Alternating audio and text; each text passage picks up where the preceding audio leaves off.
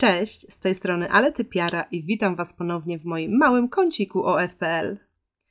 Dzisiejszy odcinek zacznę od wyjaśnień, dlaczego po G W cztery nie zrobiłam podcastu podsumowującego czwartą kolejkę i przedstawiającego moje plany na G W pięć. Sytuacja była bardzo skomplikowana, bo wszystko miałam przygotowane. Wiecie, był napisany wstępny scenariusz, co by nie popełnić żadnej gafy podczas nagrania. Był uszykowany mikrofon, była nawet lampka czerwonego wina. I czego zabrakło? Otóż wielki paradoks, ponieważ zabrakło czasu. Biorąc pod uwagę fakt, że mieliśmy wtedy przecież przerwy na repy, no to tak, jest to zabawne. Niemniej jednak prawda jest taka, że plany pokrzyżował mi wówczas Kevin de Bruyne, bo miałam przygotowany cały pomysł na skład, a legł on w gruzach w momencie, kiedy Pep Guardiola poinformował wszemi wobec, że K D B wypada z gry na najbliższe tygodnie. Trzeba było zatem wdrożyć nowe plany.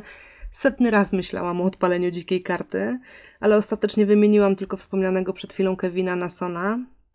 No i dobra, skupmy się jednak na zakończonej właśnie piątej kolejce. I prawdę mówiąc nie wiem od czego zacząć, ale zacznę chyba od najgorszego, czyli od nieszczęsnych lisów, które postanowiłam sobie wcześniej potroić. I nie pytajcie, co autor miał na myśli, bo chyba tylko to, że miały być one moją różnicą. No i w sumie były, szkoda tylko, że w kierunku linii pochyłej. I teraz uwaga, słuchajcie uważnie. Cała trójka w dwóch meczach, podkreślam, w dwóch meczach, zdobyła dla mnie całe dziewięć punktów. Jeśli dołożymy do tego fakt, że Wardiego brałam za minus cztery, to z trzech piłkarzy mam pięć punktów po dwóch kolejkach. Dokładnie tak. I tu powinna, słuchajcie, pojawić się kurtyna. Okej, okay, ale już Wam mówię, jak prezentował się cały mój skład na G W pięć. W bramce stał McCarthy, który grał z Chelsea i że to będzie ciężki mecz było wiadomo od początku, zatem nie miałam większych od niego oczekiwań. W obronie kolejno Alexander Arnold, Doherty i Justin. Trent zdobył cały jeden punkt i przyznam Wam szczerze, że jako pierwszy poleciał na dzikiej karcie, którą odpaliłam notabene w momencie, gdy ujrzałam wyjściową jedenastkę Leicester i zobaczyłam, że nie ma w niej właśnie Wardiego. Kolejny wyleciał ze składu Doherty, który drugą kolejkę z rzędu nie pojawił się na boisku. Swoją drogą muszę Wam powiedzieć też, że tak wielkie nadzieje w nim pokładałam. Zaczynałam budowanie składu przed sezonem między innymi od niego, o czym też ostatnio Wam wspominałam. A tymczasem po pięciu kolejkach mam od niego całe cztery punkty. E, idźmy dalej. Justin kosztował mnie na starcie cztery i pół i według mojej opinii miał bardzo dobry kalendarz. I zaczął też super, bo asysta i czyste konto w pierwszym meczu, za co zgarnął dziewięć punktów. W drugiej kolejce co prawda Cesa nie zachował, ale strzelił gola i dołożył kolejne siedem punktów. No później był mecz City, więc nie oczekiwałam cudów, ale mecz z West Hamem i Aston Villą, gdzie zaliczył Blanki, no tego się po nim nie spodziewałam, więc również wyleciał ze składu.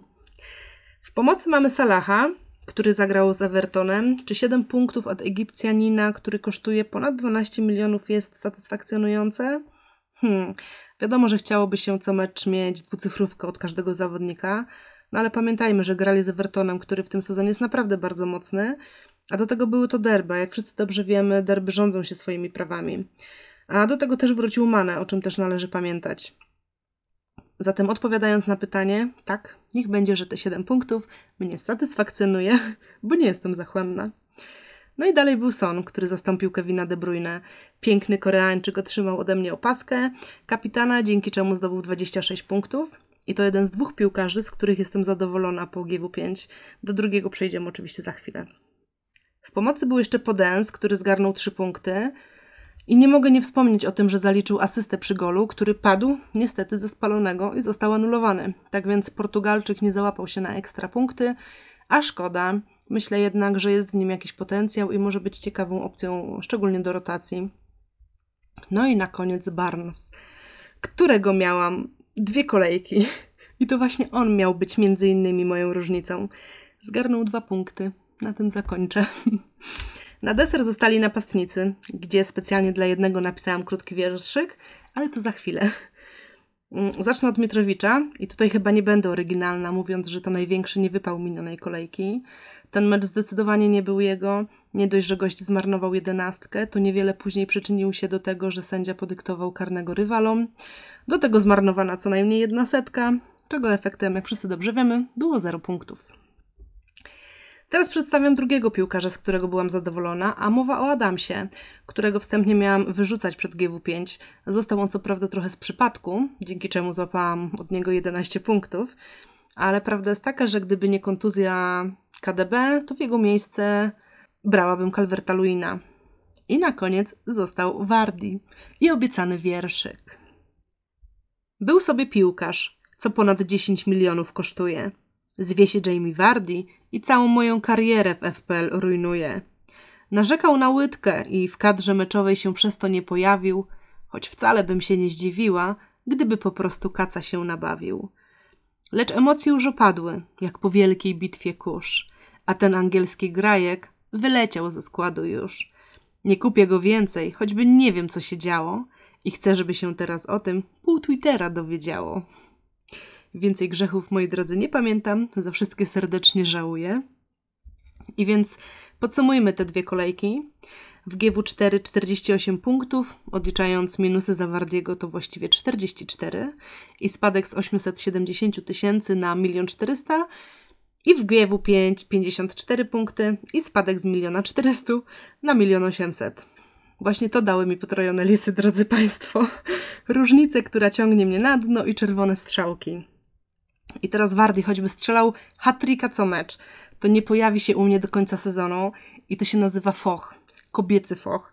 I z pewnością każdy z Was, przede wszystkim Panowie, wiecie, że z kobiecymi fochami się nie dyskutuje. Wracając jednak do spraw poważnych, w końcu jednak jesteśmy poważnymi ludźmi grającymi w grę, która spędza nam sens powiek. Otóż odpaliłam dziką kartę. I moim głównym pomysłem na nią jest przede wszystkim tania obrona, bo od dawna mówię, że nie ufam defensywie Premier League, a obecny sezon mnie tylko w tym utwierdza i poza tym nie chce mi się irytować co kolejkę, że taki trend, który kosztuje prawie tyle, co dwa razy Mitchell, traci w każdym meczu gola. Nie chce mi się też wróżyć z fusów, która drużyna akurat teraz zachowa czyste konto i da mi punkty. Prawdę mówiąc, wolę zaoszczędzić fundusze, inwestując je przede wszystkim w pomoc, w której, jak wiemy, jest milion opcji. Teraz moim głównym zmartwieniem jest to, czy lepszym trio jest Rodriguez, Grealish i Werner, czy może Sterling, Grealish, Adams, a może jednak Bruno, Rodriguez i Watkins.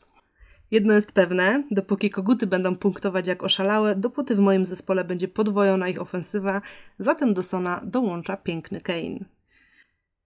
Nie jestem jeszcze w stanie przedstawić składu po użyciu dzikiej karty, słuchajcie. Na pewno będzie Kane, na pewno będzie Calvert Luin, Son, Salah, Martinez i, uwaga, defensywa o maksymalnym koszcie cztery siedem. Jest za dużo opcji, za mało funduszy, a sam sezon w sobie jest tak nieprzewidywalny, że momentami jestem nim zwyczajnie zmęczona, a to dopiero początek, więc strach się bać, co będzie dalej. No nic, pozostaje nam czekać na rozwój wydarzeń i wybierać tych zawodników, którzy zdobędą najwięcej punktów. I tym miłym akcentem, moi drodzy, kończę dzisiejszy odcinek i życzę Wam samych zielonych strzałek. Cześć!